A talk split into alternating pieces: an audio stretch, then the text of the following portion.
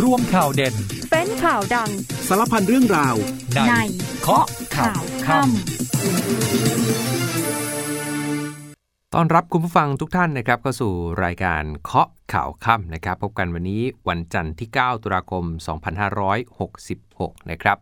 คุณผู้ฟังอยู่กับผมแจ็คสุพนานิตมนตรีนะครับพบกันเป็นประจำนะฮะสำหรับเคาะข่าวค่ำเนี่ยเจอกันได้ทุกคืนเลยนะครับตั้งแต่วันจันทร์จนถึงวันอาทิตย์ไม่เว้นวันหยุดแม้แต่วันเดียวเนี่ย19นาฬิกา30 นาทีถึง 20นาฬิกาโดยประมาณนะครับสามารถติดตามรับฟังเคาะข่าวค่ำได้ผ่านทางเครือข่ายวิทยุกองทัพบบกกว่าร้อยสถานีเนี่ยและยังมีเนี่ยรับชมกันแบบสดๆผ่านทาง Facebook Live ได้ด้วยนะฮะจะได้เห็นหน้าค่าตา แล้วก็เข้ามาทักทายนะคอมเมนต์นะกดไลค์กดแชร์กดเลิฟกันได้ด้วยนะครับในเพจ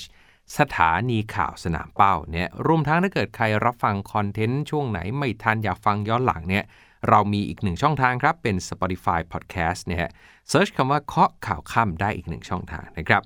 อันนั้นสำหรับนะฮะหัวข้อข่าววันนี้หลากหลายประเด็นเช่นเคยนะครับ แต่แน่นอนฮะยังต้องเกาะติดกันสำหรับเหตุการณ์ความรุนแรงที่เกิดขึ้นในตัวนออกกลาง กระทรวงการต่างประเทศของไทยเองได้มีการถแถลงนะครับ ตอนนี้อิสราเอลเริ่มอพยพคนไทยจากพื้นที่เสี่ยง ไปยังพื้นที่ปลอดภัยแล้วนะครับ มีการเปิดเผยตัวเลขผู้เสียชีวิตถึง 12 รายสำหรับคนไทย ขณะเดียวกันนะครับ ในส่วนของเที่ยวบินแรกที่จะเตรียมนำ15 คนไทยที่ได้รับบาดเจ็บออกจากอิสราเอลเนี่ยคาดว่าจะออกมาวันที่ 11 ตุลาจะถึงไทยวันที่ 12 ตุลาคมนะครับ ตอนนี้มีตัวเลขคนไทยที่ขอกลับประเทศเนี่ย1,437 คน ด้านกองทัพอากาศเองเตรียมพร้อมนะครับส่งเครื่องบิน430 กับตัว Airbus A340 ฮะพร้อมกันนี้ก็จัดทีมแพทย์หน่วยคอมมานโดเนี่ยไปรับคนไทยออกจากพื้นที่สู้รบทันทีที่น่านฟ้าเปิด แล้วก็รอไฟเขียวจากรัฐบาลของอิสราเอลนะครับส่วนในบ้านเรามีความเคลื่อนไหวกรณีที่ทางตำรวจตอมเนี่ยไปคุมตัว คุณอิทธิพลคุณปลื้มนะครับส่งฟ้องคดีอนุญาตสร้างโครงการ Waterfront ที่หาดพัทยาโดยมิชอบ หลังถูกรวบคาสนามบินสุวรรณภูมินะครับ 19นาฬิกา34 นาทีกลับมาเคาะข่าวกันต่อกับผมแจ็คสุพนานทิตมนตรีนะครับคำนี้ยังคงเกาะติดกันสำหรับสถานการณ์ความรุนแรงในตะวันออกกลาง อิสราเอลฮามาสยังคงปะทะเดือด แนวโน้มความรุนแรงยังมีต่อเนื่องนะครับล่าสุดทางสำนักข่าวต่างประเทศรายงานนะครับว่าการสู้รบกันระหว่างกลุ่มหัวรุนแรงฮามาสกับทหารของอิสราเอล ในพื้นที่ทางตอนใต้ของอิสราเอลยังคงดำเนินต่อไป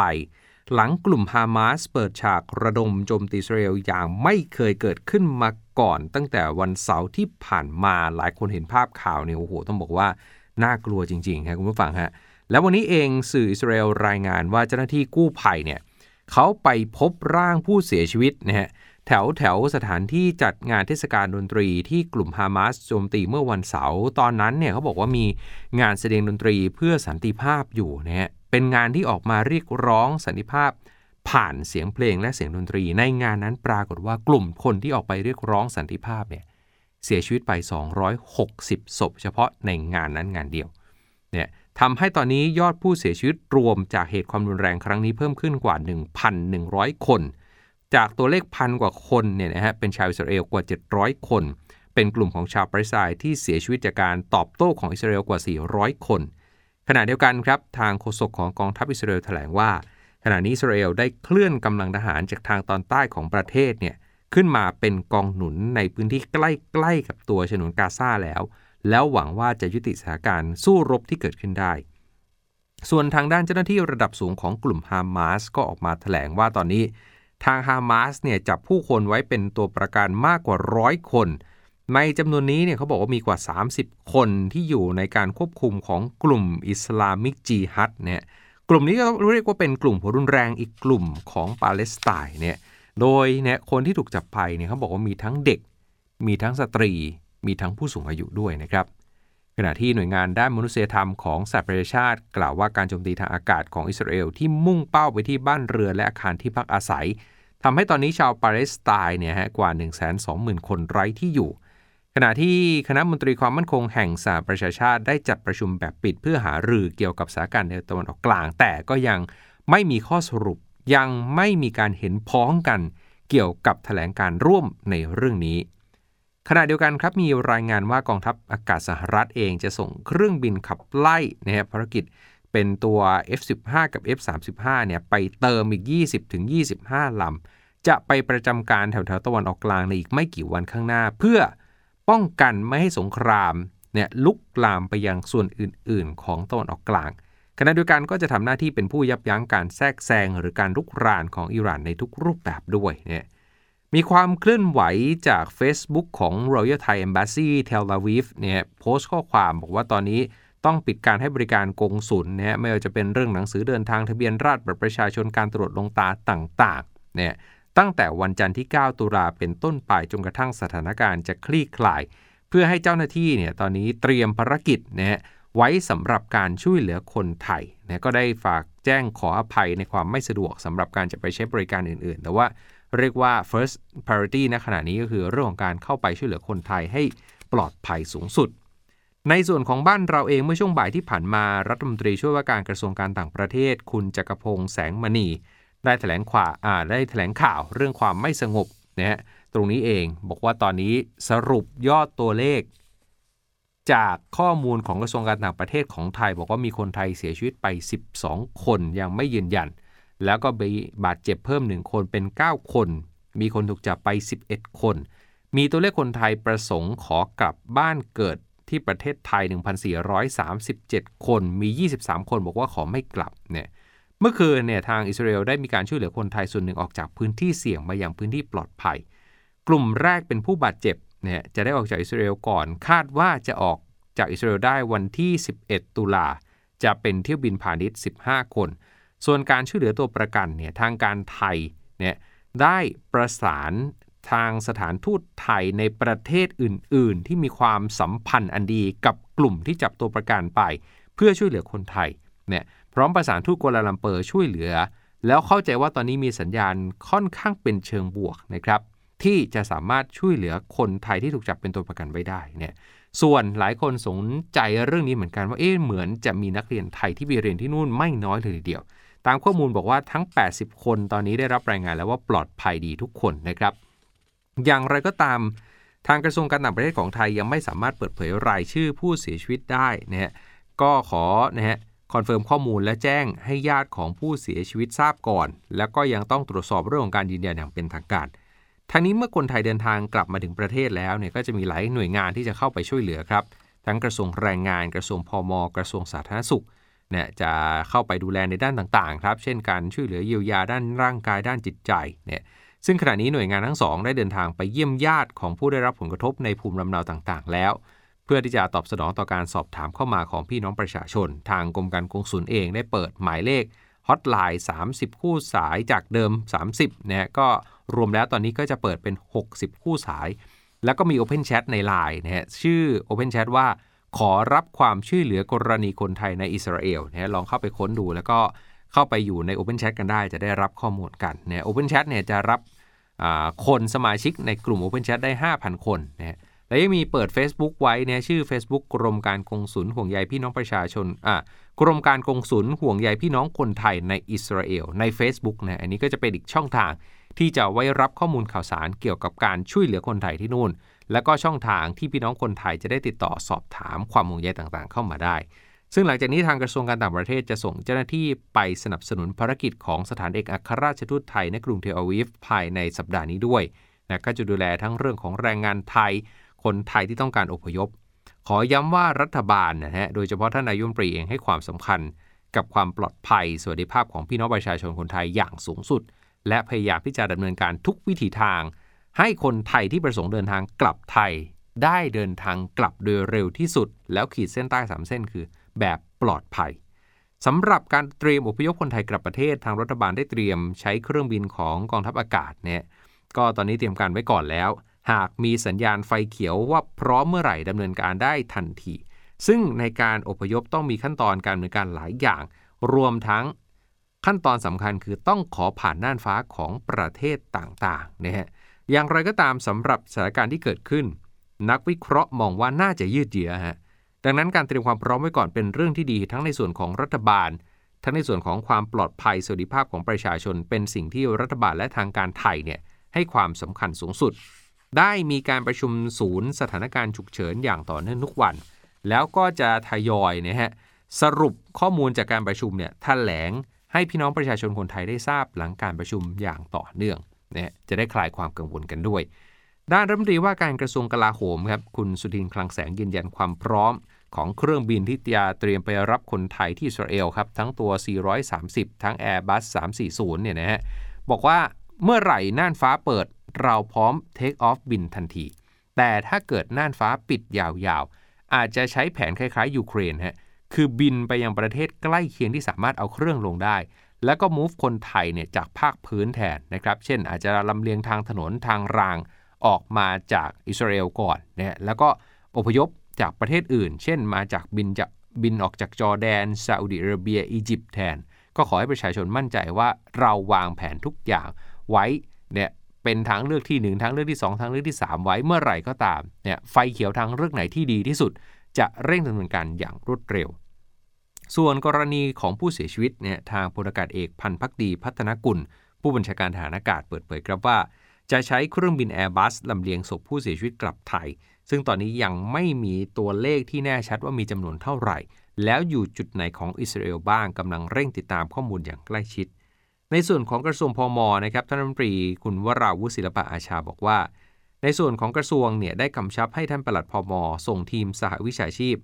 ไปค้นหาครอบครัวผู้ได้รับผลกระทบจากอิสราเอล ปูพรมเยียวยาจิตใจนะอย่างเมื่อวานเนี่ยก็เห็นบางบ้านที่อยู่ที่อุดรธานีก็มีเจ้าหน้าที่ทั้งในส่วนของแรงงานทั้งในส่วนของพมเนี่ยเข้าไปพูดคุยกับครอบครัวกับญาติญาตินะฮะที่กำลังกระวนกระวายใจนะว่าลูกหลานเป็นอย่างไรนะก็ไปเยียวยาในเรื่องของความรู้สึกกัน ขณะที่โซเชียลมีเดีย Israel in Thailand โพสต์ข้อความจากออร์นาซากีฟนะฮะเอกอัครราชทูตอิสราเอลประจำประเทศไทยบอกว่า ขอให้ประชาชนชาวไทยมั่นใจได้ว่า อิสราเอลจะทำทุกวิถีทางเพื่อปกป้องแรงงานไทย ขอให้มั่นใจว่าพวกเขาจะได้รับการดูแลรักษาปกป้อง เช่นเดียวกับชาวอิสราเอลอย่างเท่าเทียมเนี่ยแล้วก็แอบมีประเด็นร้อนในโซเชียลเกี่ยวกับเรื่องนี้นะฮะกลายเป็นเรื่องของการออกมา take action แบบผิดจังหวะหรือเปล่าของคุณพิธาลิ้มเจริญรัตน์จากพรรคก้าวไกลเนี่ย ล่าสุดเจ้าตัวโพสต์ชี้แจงหลังถูกโจมตีว่าเอ๊ะเป็นนายกทิพย์เนี่ยที่มีการยกหูไปหาท่านทูตอะไรประมาณนั้น ยืนยันว่าที่ทำไปเนี่ยเพื่อต้องการจะเป็นสื่อกลางในการประสานงานชั่วคราว ทั้งนี้พร้อมสนับสนุนนะครับภารกิจของรัฐบาล คุณพิธาบอกว่าไม่ได้มีเจตนาจะสร้างความสับสนในภาวะแบบนี้นะฮะแล้วก็ได้แนะไปถึงรัฐบาล บอกว่าให้เจรจาให้วางเงื่อนไขการอพยพ เจรจาผ่อนผันหนี้สินคนงาน พร้อมกับแสดงความเสียใจต่อ เนี่ยการสูญเสียของบุคคลอันเป็นที่รักจากเหตุการณ์ในครั้งนี้ด้วยเนี่ยก็เรียกว่าเป็นสถานการณ์ใหญ่ระดับโลก ที่มีคนไทยอยู่ที่นั่นเนี่ยรวมๆ 20,000 กว่าคน และอยู่ในพื้นที่ปะทะเนี่ย5,000 คน เพราะฉะนั้นก็เป็นเรื่องระดับโลกที่คนไทยเองก็ให้ความสนใจนะก็เอามาอัปเดตกันสำหรับช่วงต้นวันนี้ เดี๋ยวไปฟังภารกิจทหารกันสักครู่ ช่วงหน้ายังมีอีกหลายเรื่องที่น่าสนใจรออยู่ครับ หน่วยทหารของกองทัพบกร่วมกันจัดกิจกรรมเนื่องในวันนวมินทรมหาราช สืบสารพระราชปณิธานในหลวงรัชกาลที่ 9 และยังคงให้การช่วยเหลือดูแลประชาชนอย่างต่อเนื่องพลเอกเจริญชัยหินเทาผู้บัญชาการทหารบกพร้อมด้วยพลโททวีภูลริมสาคร ผู้บัญชาการหน่วยบัญชาการรักษาดินแดน เปิดกิจกรรมรอดอจิตอาสา3 0 0แสนนาย เราทำความดีด้วยหัวใจ ถวายเป็นพระราชกุศล เนื่องในวันคล้ายวันสวรรคตพระบาทสมเด็จพระบรมชนากาธิเบศรมหาภูมิพลอดุลยเดชมหาราชบรมนาถบพิตร 13 ตุลาคม 2566 หรือวันนวมินทรมหาราช เพื่อเป็นการแสดงออกถึงความเสียสละอุทิศตนเพื่อประโยชน์ของส่วนรวม ทั้งนี้การทำกิจกรรมเป็นแบบตามความสมัครใจ เช่นการพัฒนาภูมิทัศน์สถานที่ต่างๆ ทั้งในชุมชนโรงเรียนศาสนสถาน โรงพยาบาลการพัฒนาแหล่งน้ำคูคลองและมอบสิ่งของให้ผู้ป่วยและยากไร้ โดยมีนักศึกษาวิชาทหารปีการศึกษา 2566 จำนวน 316,000 นายทั่วประเทศ ร่วมกันทำกิจกรรม กองกำลังผาเมืองโดยกองร้อยทหารม้าที่ 2 หน่วยเฉพาะกิจทัพเจ้าตาก ปฏิบัติการลาดตระเวนเฝ้าตรวจ พื่อป้องกันและสกัดกั้นการกระทำผิดกฎหมาย บริเวณบ้านสันเกล็ดทองตำบลโป่งงามอำเภอแม่สายจังหวัดเชียงราย ระหว่างปฏิบัติหน้าที่ตรวจพบบุคคลต้องสงสัย 5-6 คน แบบเป้เดินผ่านช่องทางธรรมชาติ จึงได้แสดงตัวทำการตรวจค้น แต่กลุ่มดังกล่าวใช้อาวุธยิงใส่เจ้าหน้าที่ทำให้เกิดการปะทะ และกลุ่มผู้ต้องสงสัยหลบหนีไปได้ ด้านเจ้าหน้าที่ปลอดภัย ต่อมาเข้าตรวจสอบพื้นที่พบกระเป๋าเป้ 5 ใบ ภายในบรรจุยาบ้าเป้ละ 1 0 0 0 0 0 เม็ด รวมแล้วทั้งสิ้น 5 0 0 0 0 0 เม็ด จึงได้นำของกลางส่งตำรวจภูธรแม่สายดำเนินการตามกฎหมาย กองพลที่ 1 รักษาพระองค์ โดยกองพันทหารราบที่ 2 กรมฐานราบที่ 31 รักษาพระองค์ จัดกำลังพลจิตอาสาลงพื้นที่ติดตามสถานการณ์น้ำในแม่น้ำน้อย พื้นที่รับผิดชอบอำเภอโพทอง จังหวัดอ่างทอง พร้อมกับประสานงานกับหน่วยงานที่เกี่ยวข้องและผู้นำชุมชน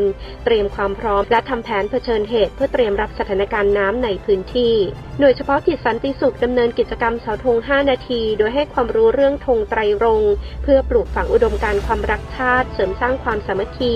สร้างจิตสำนึกความเป็นไทย พร้อมกับมอบอุปกรณ์กีฬาณศูนย์การศึกษาอิสลามประจำมัสยิดนูรูอิสลามิยา บ้านมานังลีมาตำบลทานคีรีอำเภอสะบ้าย้อยจังหวัดสงขลากิจกรรมนี้ยังเป็นการเสริมสร้างความสัมพันธ์ระหว่างกำลังพลและประชาชนในพื้นที่ด้วย 19นาฬิกา50 นาทีกลับมาเคาะข่าวกันต่อนะฮะช่วงนี้มาเริ่มที่ประเด็นนี้หน่อยแล้วกันนะฮะก่อนหน้านี้อยู่ในความสนใจของหลายคนกรณีที่น้ำมัน 2 แสนลิตรนะหายไปจากหน่วยทหารแห่งหนึ่งในพื้นที่จังหวัดสุรินทร์อ่าสระบุรีตั้งแต่ปี 2565 ซึ่งเรื่องนี้เองนะฮะตอนแรกเนี่ยนะฮะก็เอ๊ะดูเหมือนว่าจะรอความชัดเจนวันศุกร์นะแต่ไปไปมาๆฮะโอ้โหกองทัพบกยุคนี้ทำงานไวจริงๆนะฮะตามที่ผู้บัญชาการทหารบกเนี่ย ได้แต่งตั้งคณะกรรมการตรวจสอบกรณีพบความผิดปกติการเบิกจ่ายน้ำมันของหน่วยทหารที่สระบุรี ล่าสุดฮะคณะกรรมการตรวจสอบเนี่ยได้รายงานผลการสอบขั้นต้น ให้ผู้บังคับบัญชาตามลำดับชั้นเนี่ยได้รับทราบ พบว่ากระบวนการเบิกจ่ายน้ำมันเชื้อเพลิงในกรมสรรพาวุธทหารบก มีข้อมูลบ่งชี้ว่าเกิดความบกพร่องไม่เป็นไปตามระเบียบของทางราชการ ซึ่งตอนนี้คณะกรรมการยังตรวจสอบข้อมูลจากพยานบุคคลและหลักฐานเพิ่มเติมอีกหลายรายการ เพื่ออำนวยความยุติธรรม และเอื้อต่อกระบวนการตรวจสอบข้อเท็จจริงเพิ่มเติม แต่เบื้องต้นนะฮะทางผู้บัญชาการทหารบกนะครับพลเอกเจริญชัยหินเทาได้มีคำสั่งให้เจ้ากรมสรรพาวุธทหารบก และกำลังพลที่เกี่ยวข้องอีก 4 นายเนี่ยพ้นจากตำแหน่งหน้าที่เป็นการชั่วคราวให้ไปปฏิบัติราชการที่กองบัญชาการกองทัพบกแล้วก็ได้ทำหนังสือนำเรียนนะฮะกับ นำเรียนน้ำตรีว่าการกระทรวงกลาโหม ขอแต่งตั้งรองเจ้ากรมนะฮะเป็นรักษาราชการแทนไปก่อน เพื่อเกิดความต่อเนื่องในการปฏิบัติหน้าที่ ทางนี้ขอเรียนว่ากองทัพบกได้ให้ความสำคัญ กับการควบคุมยุทธปกรณ์ และสิ่งอุปกรณ์ทุกประเภทให้เป็นไปตามระเบียบของทางราชการ รวมถึงยังคงมาตรการตรวจสอบภายในองค์กรอย่างเข้มงวด เพื่อให้ยุทธปกรณ์ต่างๆ มีความพร้อมในการปฏิบัติงานด้านความมั่นคง และการพัฒนาประเทศต่อไปเนี่ยอ่า ก็ถือว่ามีความชัดเจนออกมาแล้ว ตอนแรกบอกว่าเอ๊ะจะมีรายงานวันศุกร์หรือเปล่าเนี่ยโอ้โหไวกว่าที่คิดจริงๆนะครับก็มีความชัดเจนในเรื่องนี้กันออกมานะฮะอีกหนึ่งประเด็นร้อนนะสำหรับเยาวชนวัย 14 ที่กราดยิงกลางห้างดัง แล้วไปเชื่อมโยงกับการสั่งซื้อปืนทางแพลตฟอร์มออนไลน์ต่างๆ ล่าสุดนะเช้าวันนี้ทางตำรวจเนี่ยไปบุกค้นอีก 114 จุดใน 47 จังหวัด เจอปืนเถื่อนเพียบนะฮะแล้วขายกันโจ๋งครึ่มผ่านทางออนไลน์ ทางพลตำรวจโทจิรภพภูริเดชผู้บัญชาการตำรวจสอบสวนกลางนำกำลังตำรวจนะฮะรวมทั้งชุดปฏิบัติการพิเศษหนุมานกองปราบกว่า 800 นายเนี่ยนะฮะระดมกวาดล้างอาชญากรรมมุ่งเน้นไปที่การจับกลุ่มผู้จำหน่าย ลักลอบใช้ หรือพกพาอาวุธปืนเถื่อน และอาวุธปืนไทยประดิษฐ์แบล็งกัน และอาวุธปืนดัดแปลงทั้งหมด ใน 47 จังหวัดรวม 114 เป้าหมายทั่วประเทศ การมุ่งหมายจับกลุ่มครั้งนี้มีขึ้นหลังจากที่ผ่านมา มีการลักลอบใช้อาวุธปืนเถื่อน อาวุธปืนผิดกฎหมายเนี่ยอาวุธปืนผิดมือเนี่ยหรือแม้แต่ปืนถูกกฎหมาย แต่ไปก่อเหตุร้ายในหลายพื้นที่ โดยเฉพาะคดีล่าสุดที่ทำให้สังคมลุกขึ้นมาสนใจเรื่องนี้เป็นพิเศษ ก็คือเด็ก 14 ที่นำอาวุธปืนแบงก์กัน ไปก่อเหตุกราดยิงที่ศูนย์การค้าใจกลางเมือง จนเป็นเหตุให้มีผู้เสียชีวิตและผู้บาดเจ็บหลายราย ซึ่งนะเขาไปพบว่าอาวุธปืนเถื่อนส่วนมากมีการซื้อขายกันผ่านระบบออนไลน์ หลังจากนี้จะเร่งกวาดล้างจับกลุ่มอาวุธปืนอย่างเร่งด่วน ส่วนผลการตรวจค้นเดี๋ยวจะเนี่ยเนื่องจากว่ามัน